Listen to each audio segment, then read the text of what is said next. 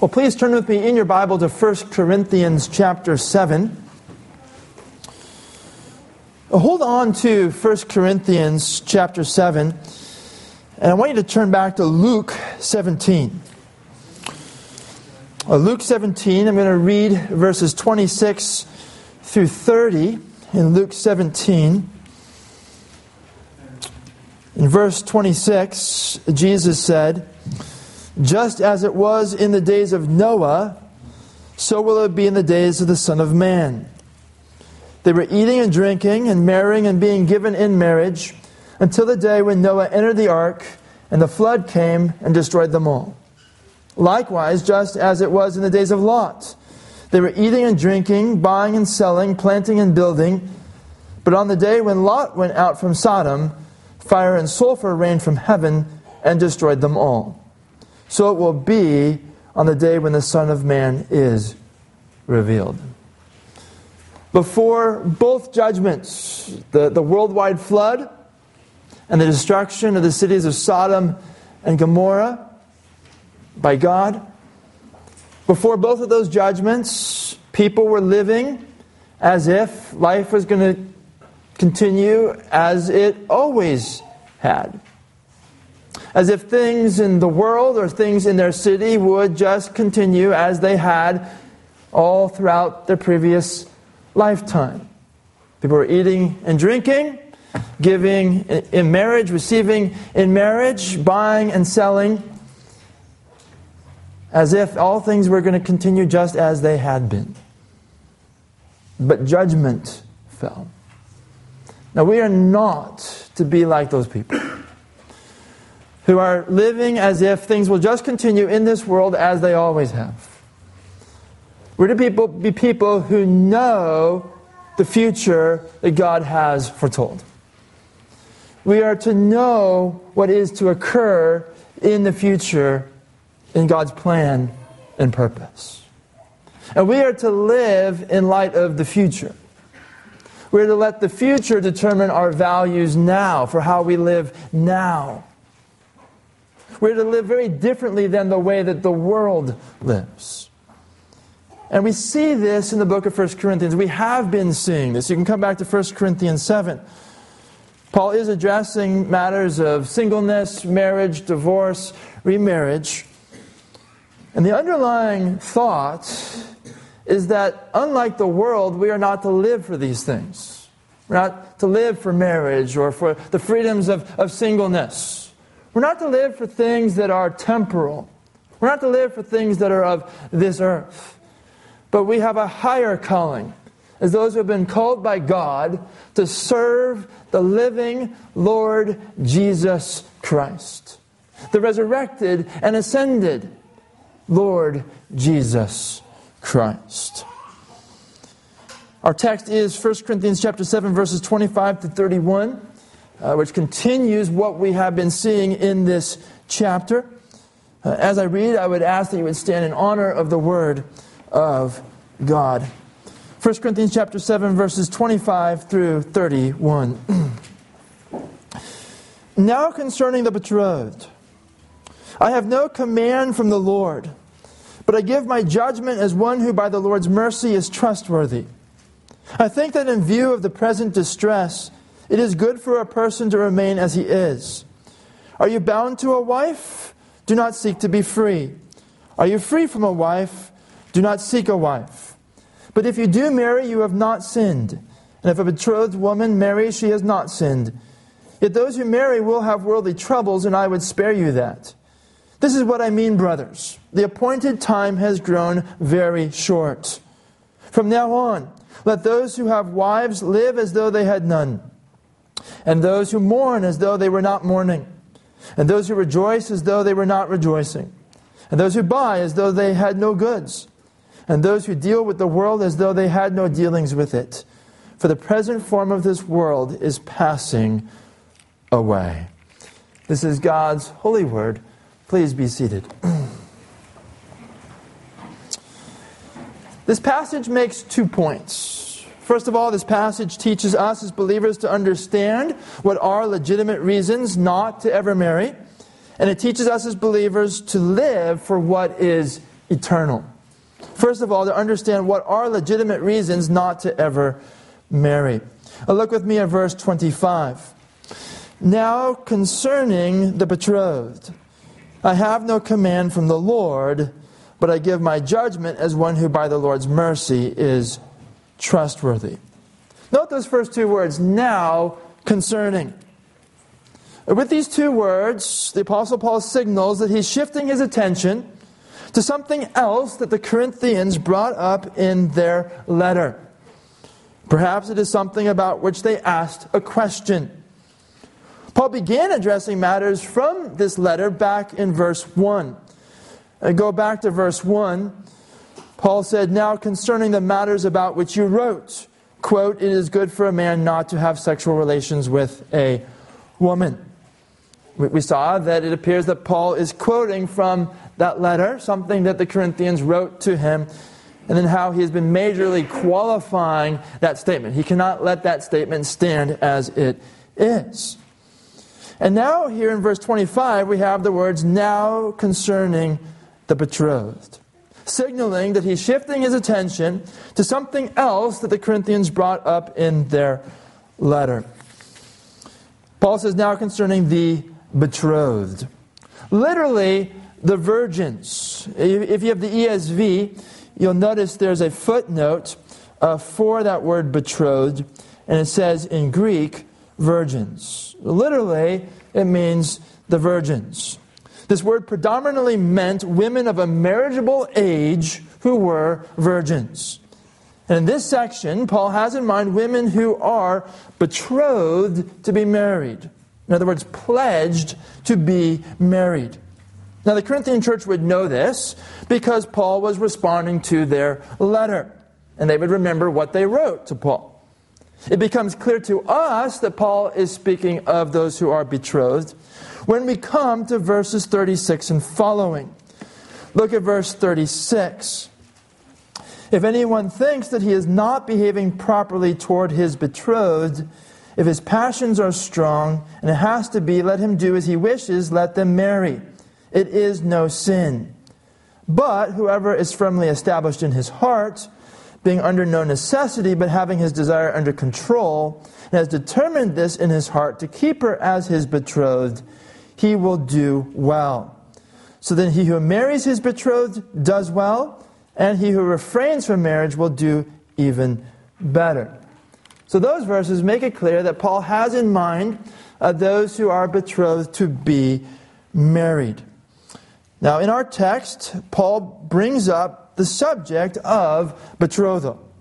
He gives instruction for Christian women who are betrothed to be married, and instruction for Christian men to whom a woman has been betrothed. Betrothal was practiced by the Jews. We read in the Gospel accounts how Mary was betrothed to Joseph, how Mary was pledged to be married to Joseph. Not only was betrothal practiced by the Jews, but betrothal was also practiced by the Romans. And since Corinth was a Roman city, its citizens would have practiced betrothal. Betrothal was similar to engagement in our culture, when two people will be engaged to be married. Paul says here in verse 25, now concerning the betrothed, I have no command from the Lord. Meaning that the Lord Jesus did not give any instruction regarding betrothal in the teaching that Jesus gave during his earthly ministry. Paul continues, but I give my judgment as one who by the Lord's mercy is trustworthy. In other words, what Paul is about to say is trustworthy because of the mercy that he received from the Lord Jesus Christ. What mercy does Paul have in mind? He has in mind the mercy of being appointed as Christ's apostle. In 2 Corinthians chapter 4, verse 1, Paul will say, therefore, having this ministry by the mercy of God, we do not lose heart. He had his apostolic ministry by the mercy of God. In 1 Corinthians chapter 1, verse 1, the very first verse of the letter we're studying, Paul started out by saying, Paul, called by the will of God to be an apostle of Christ Jesus. Christ's apostles were his official representatives who spoke authoritatively for the risen Lord Jesus Christ. And Paul, at the very start of his letter, indicated that he was not just writing as a fellow Christian. He is writing this letter as an apostle, as an official representative of the risen Christ. And it is this apostleship that he has in mind in our text when he says, I give my judgment as one who by the Lord's mercy is trustworthy. He will speak of his apostleship in several other passages in this letter. He's very mindful of his apostleship. So what he's going to say is just as authoritative as what Jesus said.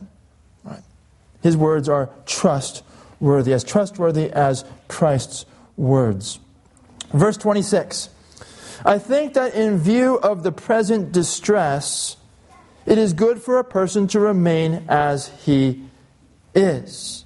Now, remaining in one's current marital status is a general principle that Paul laid down in the previous verses in this chapter. The essence of this teaching was that neither singleness nor marriage is more spiritual than the other. That a Christian is to be content with his marital status, whatever that status is. Paul has said there are advantages to being single, and there are advantages to being married. And becoming a Christian does not mean now you need to change your marital status. Now, in our text, Paul will apply this principle to the issue of betrothal, or we could say to the issue of engagement. Yet observe what Paul adds in verse 26. He adds something in verse 26 that is not mentioned previously in this chapter. He says, I think that in view of the present distress, it is good for a person to remain as he is. Paul has not mentioned the present distress before. He brings that up here in verse 26. What is the present distress? The word in the original language, Greek, that's been translated distress here, has two meanings. Sometimes the word means necessity. Sometimes it means distress, as it does here. It means distress 4 other times in the New Testament. 3 of these refer to distresses that were occurring at the time of writing and could be called present distresses. So let's look at those. That could give us a good idea of what Paul has in mind here when he talks about the present distress. So first of all, turn to 2 Corinthians chapter 6, verse 4. The first instance outside of our text in the New Testament where this Greek word is used with the meaning distress. 2 Corinthians chapter 6 verse 4. The first instance where it could be called a present distress. Look at verse 4.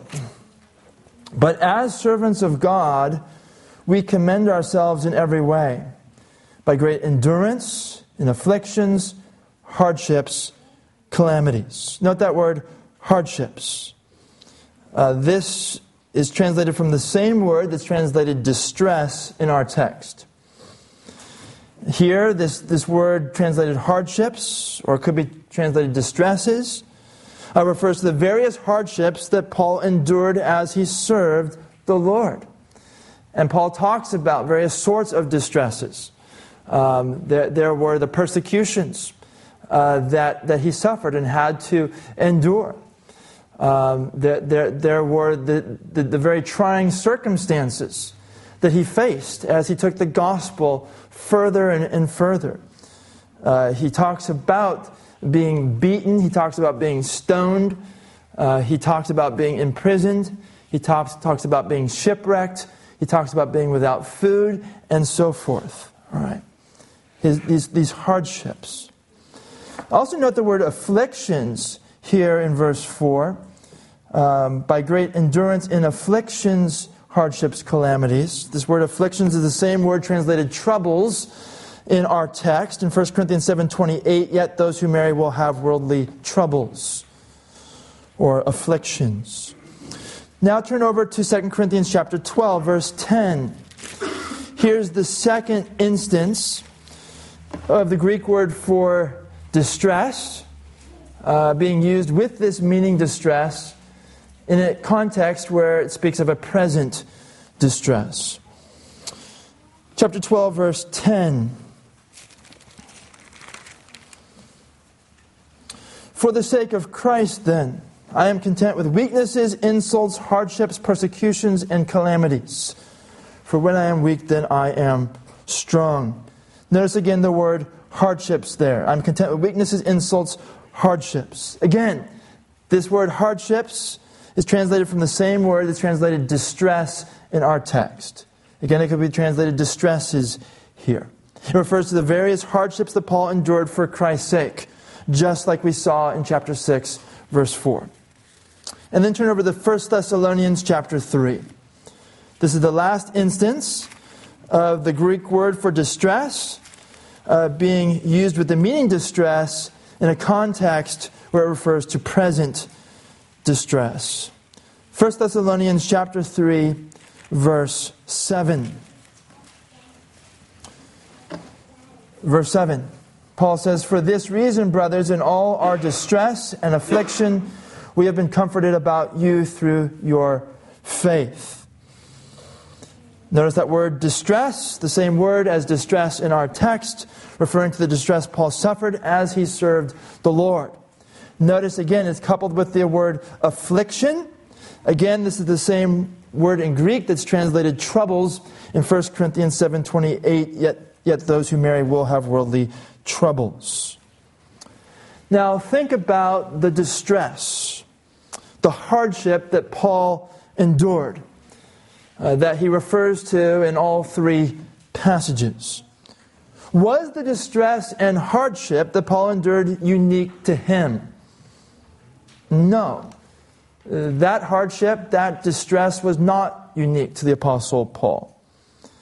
It was the distress and hardship that Christ and his apostles warned that Christ's disciples will have to endure until he returns. Now, this distress takes different forms in the lives of different believers in different times and different places. This distress occurs in various intensities. Some experience it in greater intensity than others. But this is the same sort of distress that Christ and his apostles told us that we as Christ's disciples can expect to suffer and to have to endure as we follow Christ. I believe this is the present distress that Paul speaks of in our text in 1 Corinthians 7:26. The reason for this interpretation is found in our text. Come back to 1 Corinthians chapter 7.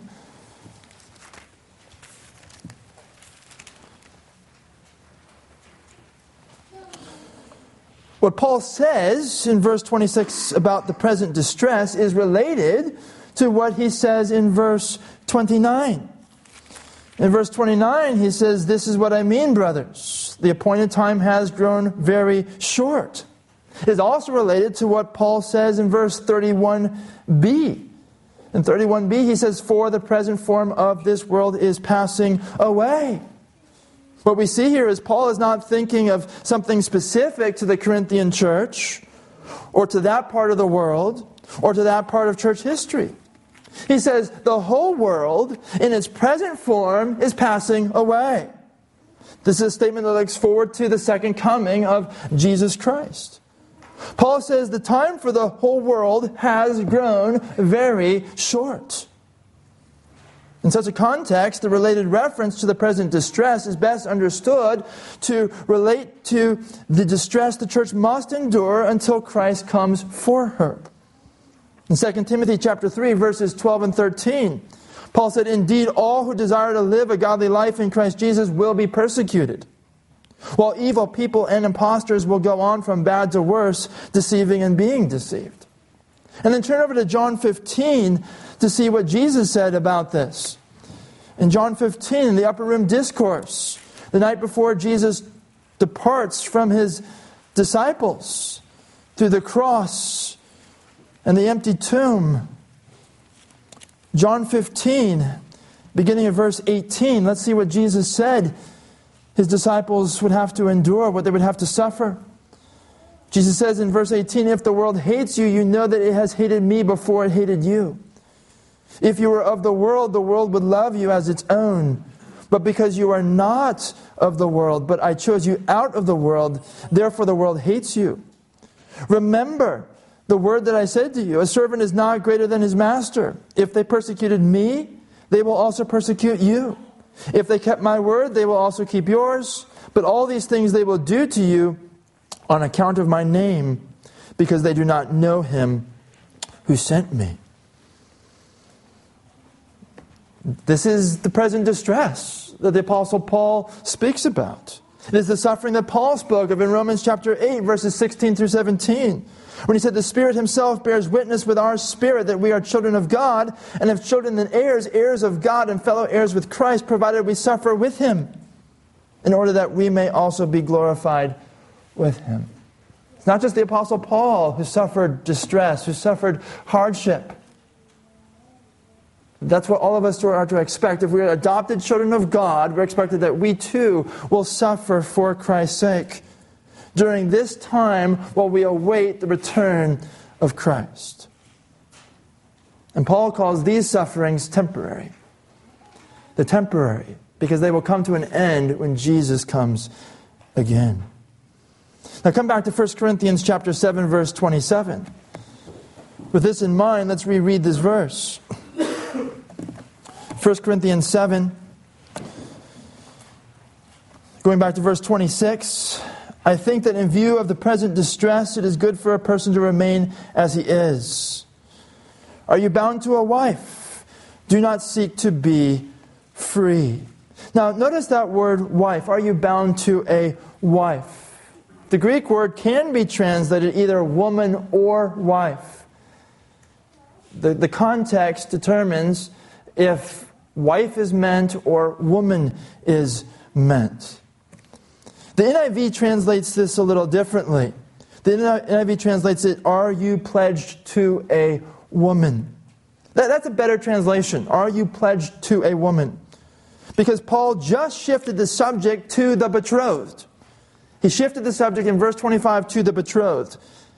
That's what Paul's talking about. Are you pledged to a woman? Are you pledged to be married to a woman?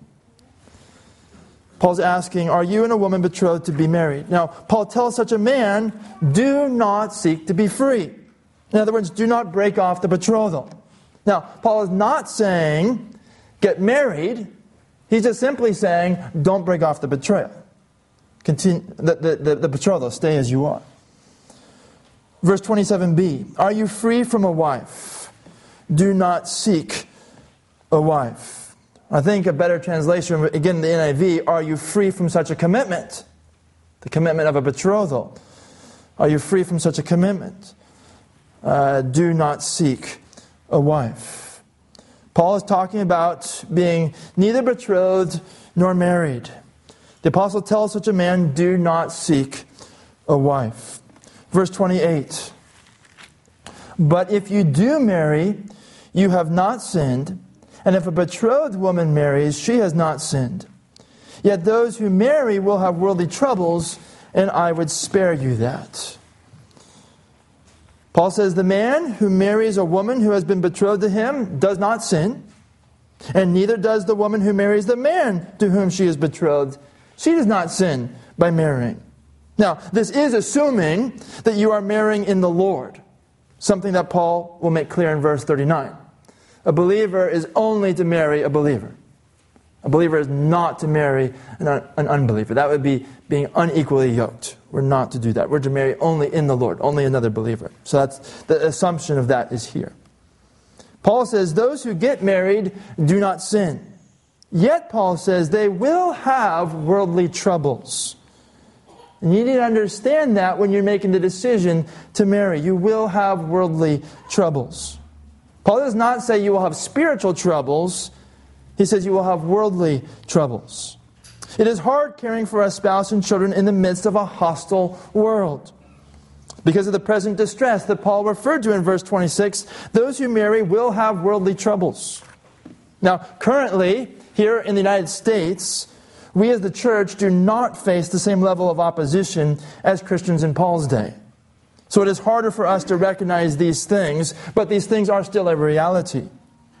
When you get married and have children, there are more mouths to feed, there are more bodies to clothe, and there's more sickness to tend to. When you travel, it's more difficult to find a place to stay. With marriage and parenting come more earthly responsibilities. And the challenges are only intensified by persecution and tribulation. Now, what is the point in this first half of our text? Here the Apostle Paul commends singleness to those who are betrothed to be married, just as earlier he commended singleness in verses 7 through 8 to the unmarried and the widows. But Paul does not require it.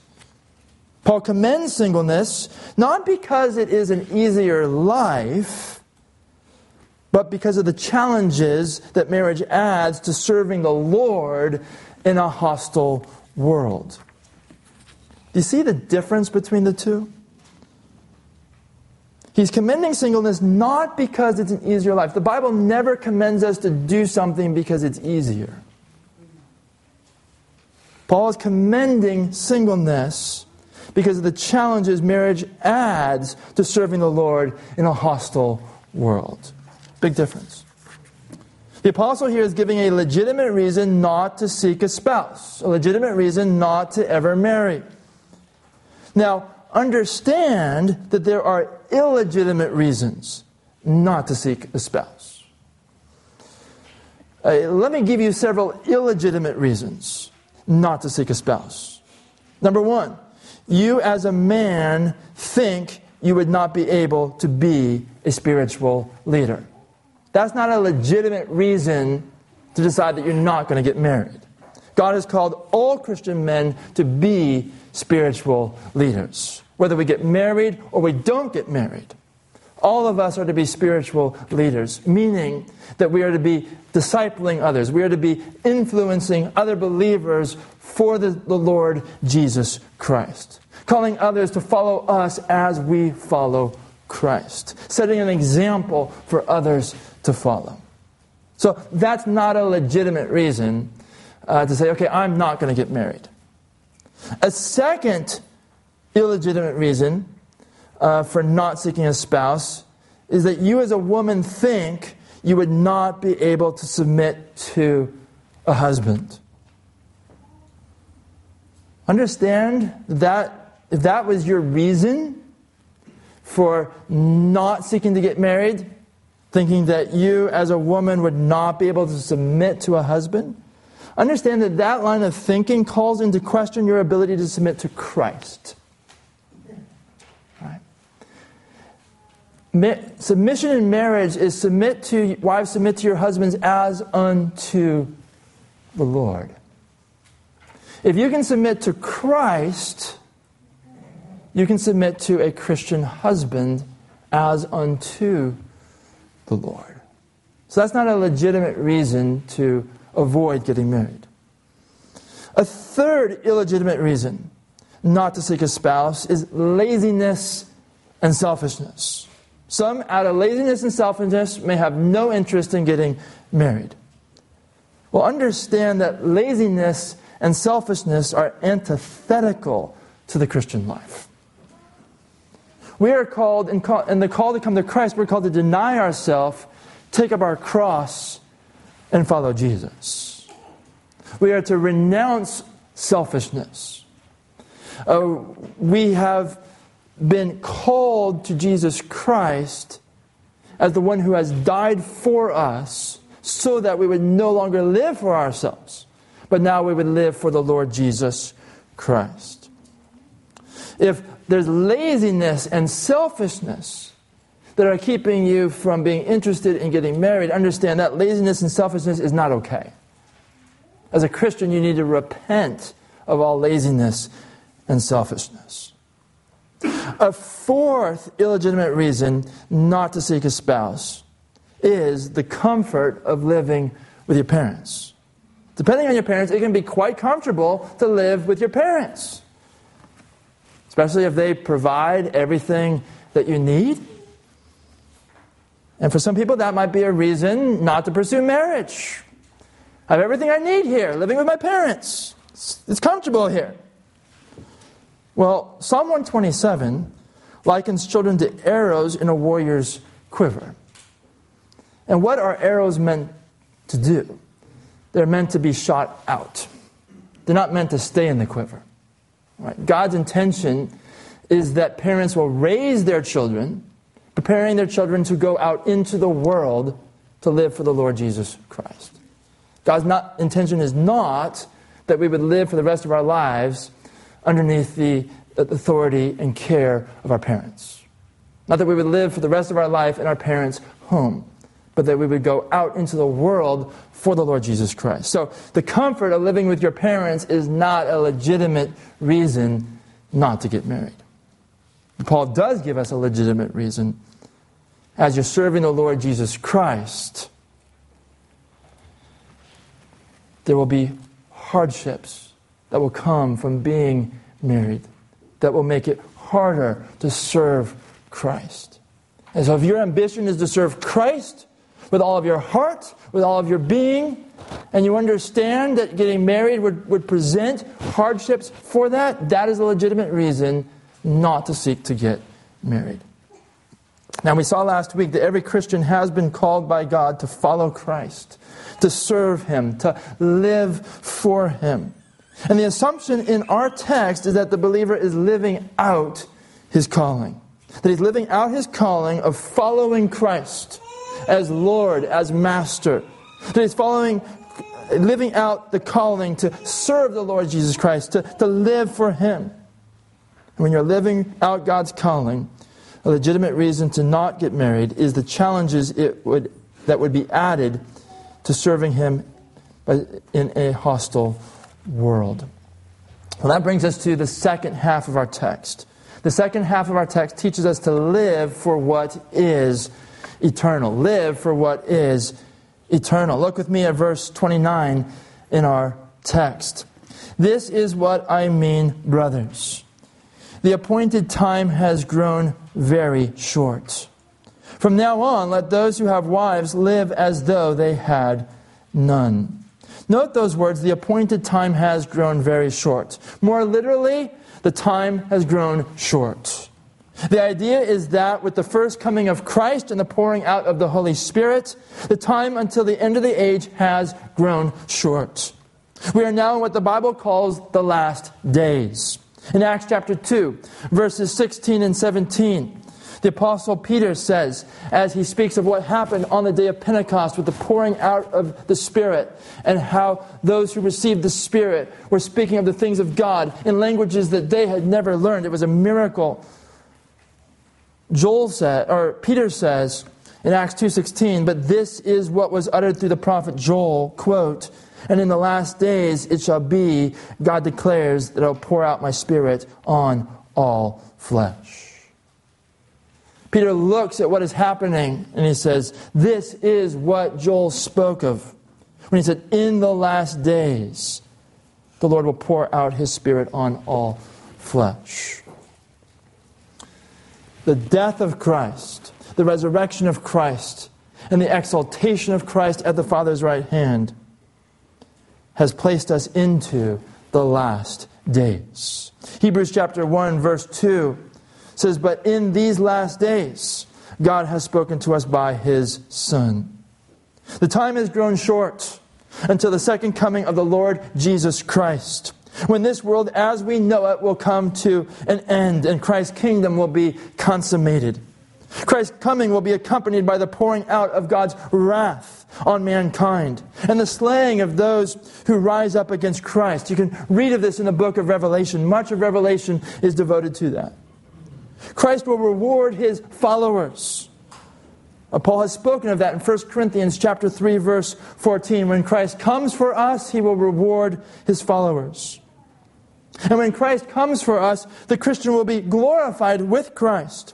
And the Christian's body will be made imperishable and immortal. And Paul will say a lot about that in the 15th chapter of this epistle. And the saints will rule and reign with Christ then over a world that will be renewed. And you can read of that in Revelation chapter 20. Throughout this epistle, Paul has an eye to this future time. Go back with me to chapter 1 of 1 Corinthians. 1 Corinthians chapter 1. I'm going to show you that all throughout this letter, Paul is thinking of the future. Think of Christ coming and what will be associated with that. What His second coming will bring about. Chapter 1, verse 7. So that you are not lacking in any spiritual gift as you wait for the revealing of our Lord Jesus Christ. That's the second coming of Christ. So that you are not lacking in any spiritual gift as you wait for the revealing of our Lord Jesus Christ, who will sustain you to the end, guiltless in the day of our Lord Jesus Christ. The day of Christ's return is called here the day of our Lord Jesus Christ. Turn over to chapter 3, verse 11. Chapter 3, verse 11. Paul continues to have an eye towards the future and Christ's return. Chapter 3, verse 11. For no one can lay a foundation other than that which is laid, which is Jesus Christ. Now if anyone builds on the foundation with gold, silver, precious stones, wood, hay, straw, each one's work will become manifest, for the day will disclose it. What day is that? It's the day of Christ, the day of Christ's return. For the day will disclose it, because it will be revealed by fire, and the fire will test what sort of work each one has done. If the work that anyone has built on the foundation survives, he will receive a reward.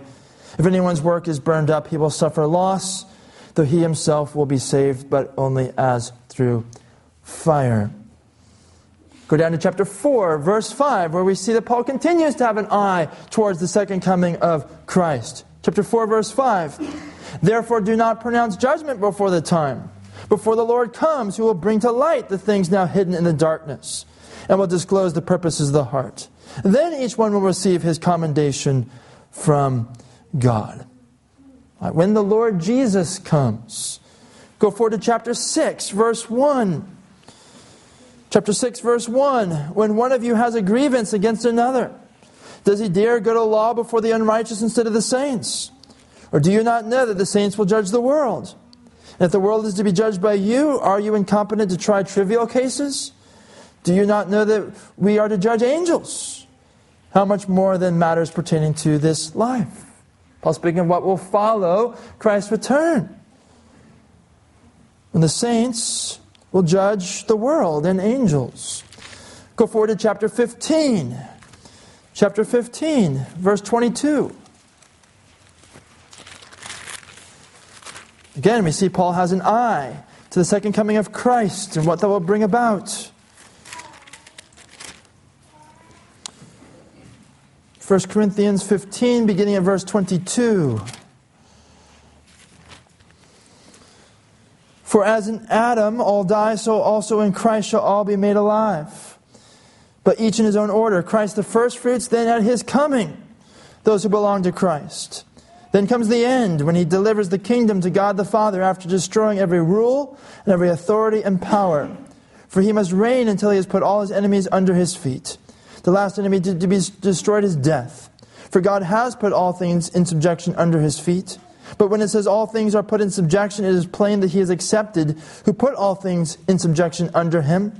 When all things are subjected to Him, then the Son Himself will also be subjected to Him who put all things in subjection under Him, that God may be all in all. It talks about Christ's return, His future coming. And He goes all the way to the eternal state. Then go forward to verse 50. Verse 50. Well-known verses. I tell you, brothers, flesh and blood cannot inherit the kingdom of God, nor does the perishable inherit the imperishable. Behold, I tell you a mystery. We shall not all sleep, but we shall all be changed. In a moment, in the twinkling of an eye, at the last trumpet. For the trumpet will sound, and the dead will be raised imperishable, and we shall be changed. For this perishable body must put on the imperishable, and this mortal body must put on immortality. When the perishable puts on the imperishable, and the mortal puts on immortality, then shall come to pass the saying that is written, Death is swallowed up in victory. O death, where is your victory? O death, where is your sting? The sting of death is sin, and the power of sin is the law. But thanks be to God who gives us the victory through our Lord Jesus Christ. Foretelling Christ's second coming and how we will be glorified with Christ. Our bodies will be made imperishable, immortal, and no longer subject to death. Now, with all of this in mind, let's go back to chapter 7 and reread verse 29. We've seen that Paul has an eye throughout this epistle to the second coming of Christ. And the results of that. And here in our text in verse 29, Paul says, This is what I mean, brothers. The appointed time has grown very short. From now on, let those who have wives live as though they had none. Now, that may be puzzling to you. From now on, let those who have wives live as though they had none. What does Paul mean? Well, he does not mean, husbands, ignore your wife. Back in verses 3 through 4, Paul said the husband should give to his wife her conjugal rights, that's her marital rights, and likewise the wife to her husband, for the wife does not have authority over her own body, but the husband does. Likewise, the husband does not have authority over his own body, but the wife does. It's very clear. Husbands and wives have responsibilities towards one another, and we are to freely fulfill those responsibilities towards one another. Think about what Ephesians 5:22 and following instructs to husbands and wives. Ephesians 5:22, Wives, submit to your own husbands as to the Lord. For the husband is the head of the wife, even as Christ is the head of the church, his body, and is himself its Savior. Now as the church submits to Christ, so also wives should submit in everything to their husbands. Husbands, love your wives as Christ loved the church and gave himself up for her, that he might sanctify her, having cleansed her by the washing of water with the word, so that he might present the church to himself in splendor, without spot or wrinkle or any such thing, that she might be holy and without blemish. In the same way, husbands should love their wives as their own bodies. There are no true contradictions in Scripture. All of the Bible is the very Word of God, the truth of God, inerrant. If this was merely a human book, we'd expect there to be contradictions, we'd expect there to be inconsistencies. But there are no true inconsistencies in Scripture. There are no true contradictions. What Paul instructs one place, he's not going to contradict somewhere else. So what does Paul mean here in our text? When he says in verse 29, From now on, let those who have wives live as though they had none. He means that we are to live with the awareness that marriage is temporary. Back in Luke chapter 20, verses 34 to 36, Jesus said to the Sadducees, The sons of this age marry and are given in marriage, but those who are considered worthy to attain to that age and to the resurrection from the dead neither marry nor are given in marriage. For they cannot die anymore, because they are equal to angels and are sons of God, being sons of the resurrection. After the resurrection, there will be no giving and receiving in marriage. All right. Glorified bodies will not be bodies that will get married. Marriage was designed only for this world, not for the next. Paul is saying, do not make marriage what you live for, because marriage belongs to a world that is on its way out. The time is short before Christ will come for us, and we will give an account to him. And when we give an account to our Lord Jesus Christ, he is not going to ask us, did you get married? Rather, we will have to give an account for how we served Christ in whatever situation we were in whatever marital status we were in. Did we serve Christ? Not did you get married. The apostle is instructing us in our text to live for what will matter when we stand before our Lord and Master, Jesus Christ. And so if you are married, marriage is to be about serving Christ, not about pursuing your dream. For some people in the world, marriage is about pursuing their own personal dream. If you are a Christian and you are married, marriage is to be about serving the Lord Jesus Christ. And if you are single, being single is to be about serving the Lord Jesus Christ. Let me ask you a question. In your mind, I want you to fill in the blank in the following sentence.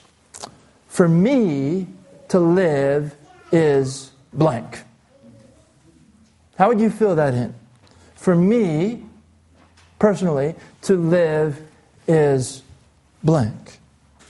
Some people would say, for me to live is being happily married. But the Christian should be able to say with the Apostle Paul in Philippians 1:21, for me to live is Christ. It's Christ. Paul says here in our text, in verse 29b, from now on, let those who have wives live as though they had none, and those who mourn as though they were not mourning, and those who rejoice as though they were not rejoicing. Now notice, Paul does not say, do not mourn, do not rejoice. Rather, he says, those who mourn should live as though they were not mourning, and those who rejoice should live as though they were not rejoicing. We are instructed to mourn and to rejoice. In Romans 12:15, Paul says, rejoice with those who rejoice, weep with those who weep. What does our text mean? Our text means that we are to mourn and rejoice with the awareness that many of the things that we mourn or rejoice over are temporal, part of a world that is on its way out. Now, we mourned earlier this week when we received the news that our sister in Christ was hit by a car and fractured her pelvis in multiple places. We mourned over that. That's temporary. There's going to be a resurrection body that's not going to be subject to fractures. Right.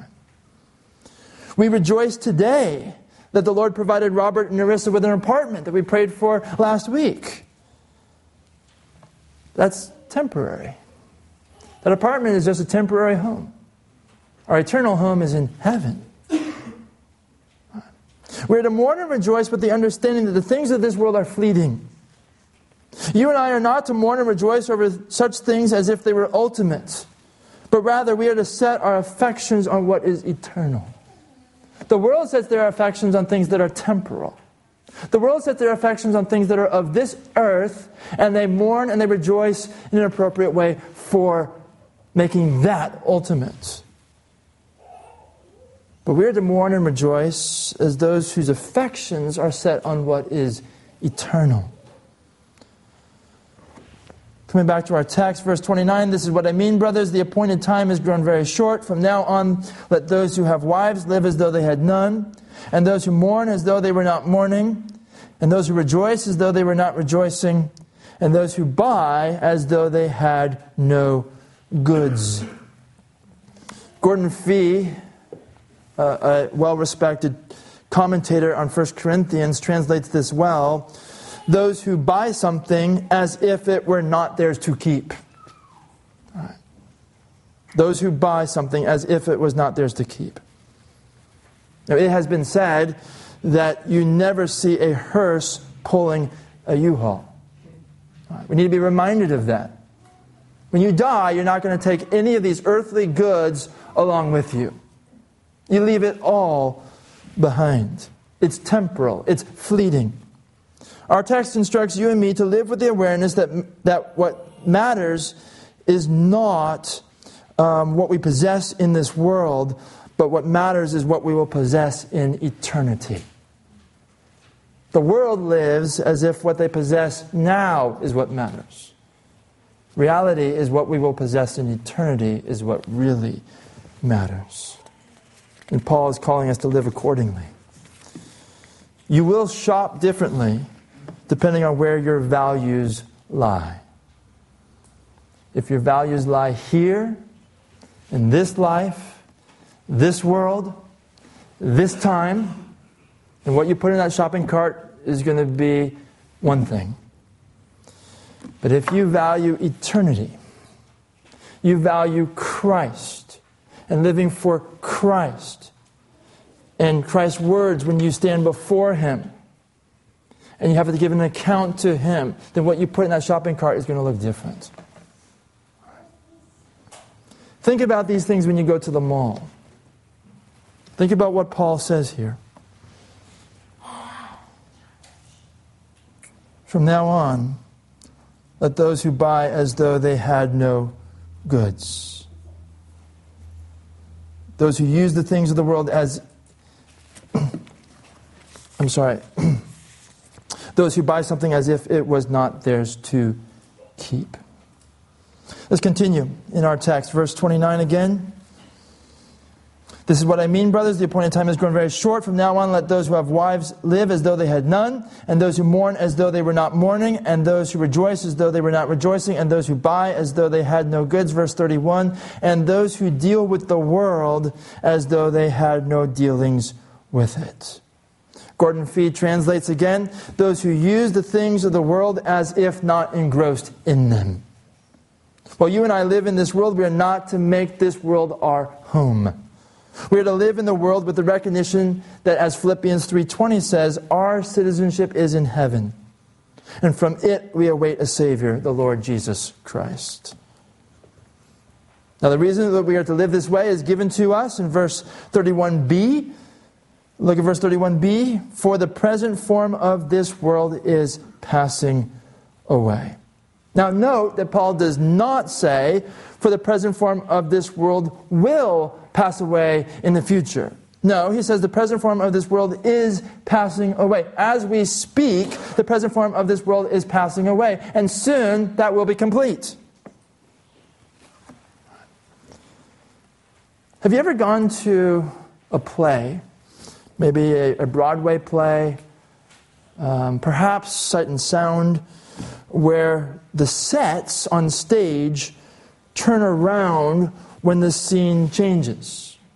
So, you know, there's the scene, there's the set for the current scene, the scene comes to an end, and then you see the whole set rotate. And the next scene, or the next set is on the back side of the first set.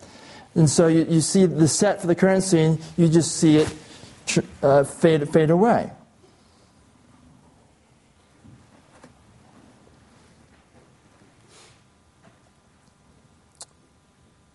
Paul says, the present form of this world is like a set in a play that is already going off stage. It's already turning. It's already fading away. It's already happening. Now we read something similar elsewhere in the New Testament. In 1 John chapter 2, verses 15 through 17, we read, do not love the world or the things in the world. If anyone loves the world, the love of the Father is not in him. For all that is in the world, the desires of the flesh and the desires of the eyes and pride of life is not from the Father, but is from the world. And the world is passing away along with its desires. But whoever does the will of God abides forever. Again, the same sort of thing. The world is passing away. 2 Peter chapter 3, verses 10 through 13. But the day of the Lord will come like a thief, and then the heavens will pass away with a roar, and the heavenly bodies will be burned up and dissolved, and the earth and the works that are done on it will be exposed. Since all these things are thus to be dissolved, what sort of people ought you to be? In lives of holiness and godliness, waiting for and hastening the coming of the day of God, because of which the heavens will be set on fire and dissolved, and the heavenly bodies will melt as they burn. But according to his promise, we are waiting for new heavens and a new earth in which righteousness dwells. We live in a world that will be burned up one day, and will be replaced with a new heavens and a new earth in which righteousness dwells. In our text, the apostle is saying, marriage belongs to the present form of this world, which is passing away. Many of the things that we mourn or rejoice over belong to the present form of this world, which is passing away. The goods we buy belong to the present form of this world, which is passing away. The world with which we deal is passing away. And so we are not to place ultimate value on these things. We are to place a greater value on the world that will be eternal. We are to now live for the eternal one, our Lord and Savior Jesus Christ, the one with whom we will dwell for all of eternity. And this is what this whole chapter, 1 Corinthians 7, is about. is underlies what Paul has been instructing throughout this chapter. Well, let me ask you, in light of all that we have seen in God's Word this morning, brothers and sisters, what is ultimately molding your life? What is ultimately molding what your mind dwells upon? What is ultimately molding the way that you live at work, the way that you live at home, the way that you live when you rest, the way that you live when nobody's watching? What ultimately is molding your life? Is it the things of this world that are molding your life? Or is it Christ who is molding your life? What are you living for? Practically, when it really comes down to it, are you living for the things of this world, or are you living for the Lord Jesus Christ? Gordon Fee stated it well when he wrote, "Those who have a definite future and see it with clarity live in the present with radically altered values as to what counts and what does not." If you recognize that it is not Christ who is ultimately molding your life and for whom you are living, then I urge you, brothers and sisters, go to Christ right now about it. Confess that to Him. Confess to Him that you are wrong for letting your life be molded by the things of this world rather than by Him. Acknowledge to Christ that you are wrong for your life being lived for the things of this world rather than for Christ. Confess that to Him as sin. Confess that to Him as rebellion against Him. And ask for His forgiveness and ask for His grace to be transformed by the Holy Spirit through the Scriptures, that you might live a life that is shaped by Christ, that you might live for Christ in all things. If you do not know Jesus Christ as your personal Lord and Savior, then this passage in God's Word that we have studied should alarm you. Verse 29 says that the appointed time has grown very short. This world is coming to an end. This age is coming to an end. Verse 31 says the present form of this world is passing away. The Lord Jesus Christ is coming soon. And when Jesus Christ comes again to this earth, He will judge the living and the dead. All will one day have to stand before the resurrected, exalted Christ. His resurrection on the third day is the Father's declaration that Jesus is the one whom God has appointed to be the judge of the living and the dead. And how will you fare when you stand before Jesus Christ as your judge? He's not going to judge you by the world's standards. He's not going to judge you by your own personal standards.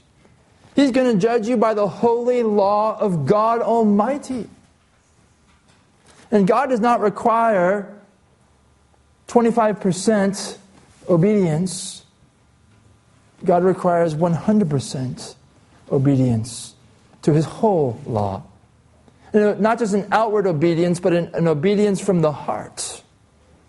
And the Bible says there is none righteous, no, not one, that all have fallen short of the glory of God, all have sinned against God, that all need salvation from sin. We would have no hope if we do not know Jesus Christ as our Savior, who died for our sins at Calvary. We would have no hope when we stand before Jesus Christ as the judge. If we stand in our works, if we stand in our deeds, we'd stand guilty before Him. And a just judge must render a just judgment. Our just Lord, Jesus Christ, will send to hell all whose names are not written in the Lamb's Book of Life. The just judge will send into hell all except for those who have been saved by His blood shed at Calvary. Because the books that God keeps shows that We are transgressors of the law, not keepers of God's law. The good news of the Bible is that Jesus Christ, who one day will be the judge of the living and the dead, he came first in a humble form. He came as the Redeemer. He came as the Savior. He came as the Lamb of God to take away the sins of the world. The gospel is the good news that this holy God who created you and me, to whom we are accountable for everything that we do and think and say, this holy God in love sent his own Son into this world, who became a man through the miracle of the virgin conception, came into this world through the miracle of the incarnation. He became a man, became human, he became one of us. And he lived in perfect obedience to the law of God. He obeyed God in his heart, in his ambitions, in his motives, in the meditation of his heart, in his speech, in his conduct. He only did the will of his Father. He obeyed the law perfectly on our behalf. He did for us what we could never do. And having obeyed the Father completely, having obeyed the law of God completely, he then laid down his life as the atoning sacrifice for God's people. He died upon the cross, not because he was in the wrong place at the wrong time. He didn't die on the cross ultimately because the Jews hated him and wanted to put him to death, and the Romans were willing to do it. He died because Jesus laid down his life as the atoning sacrifice for our sins.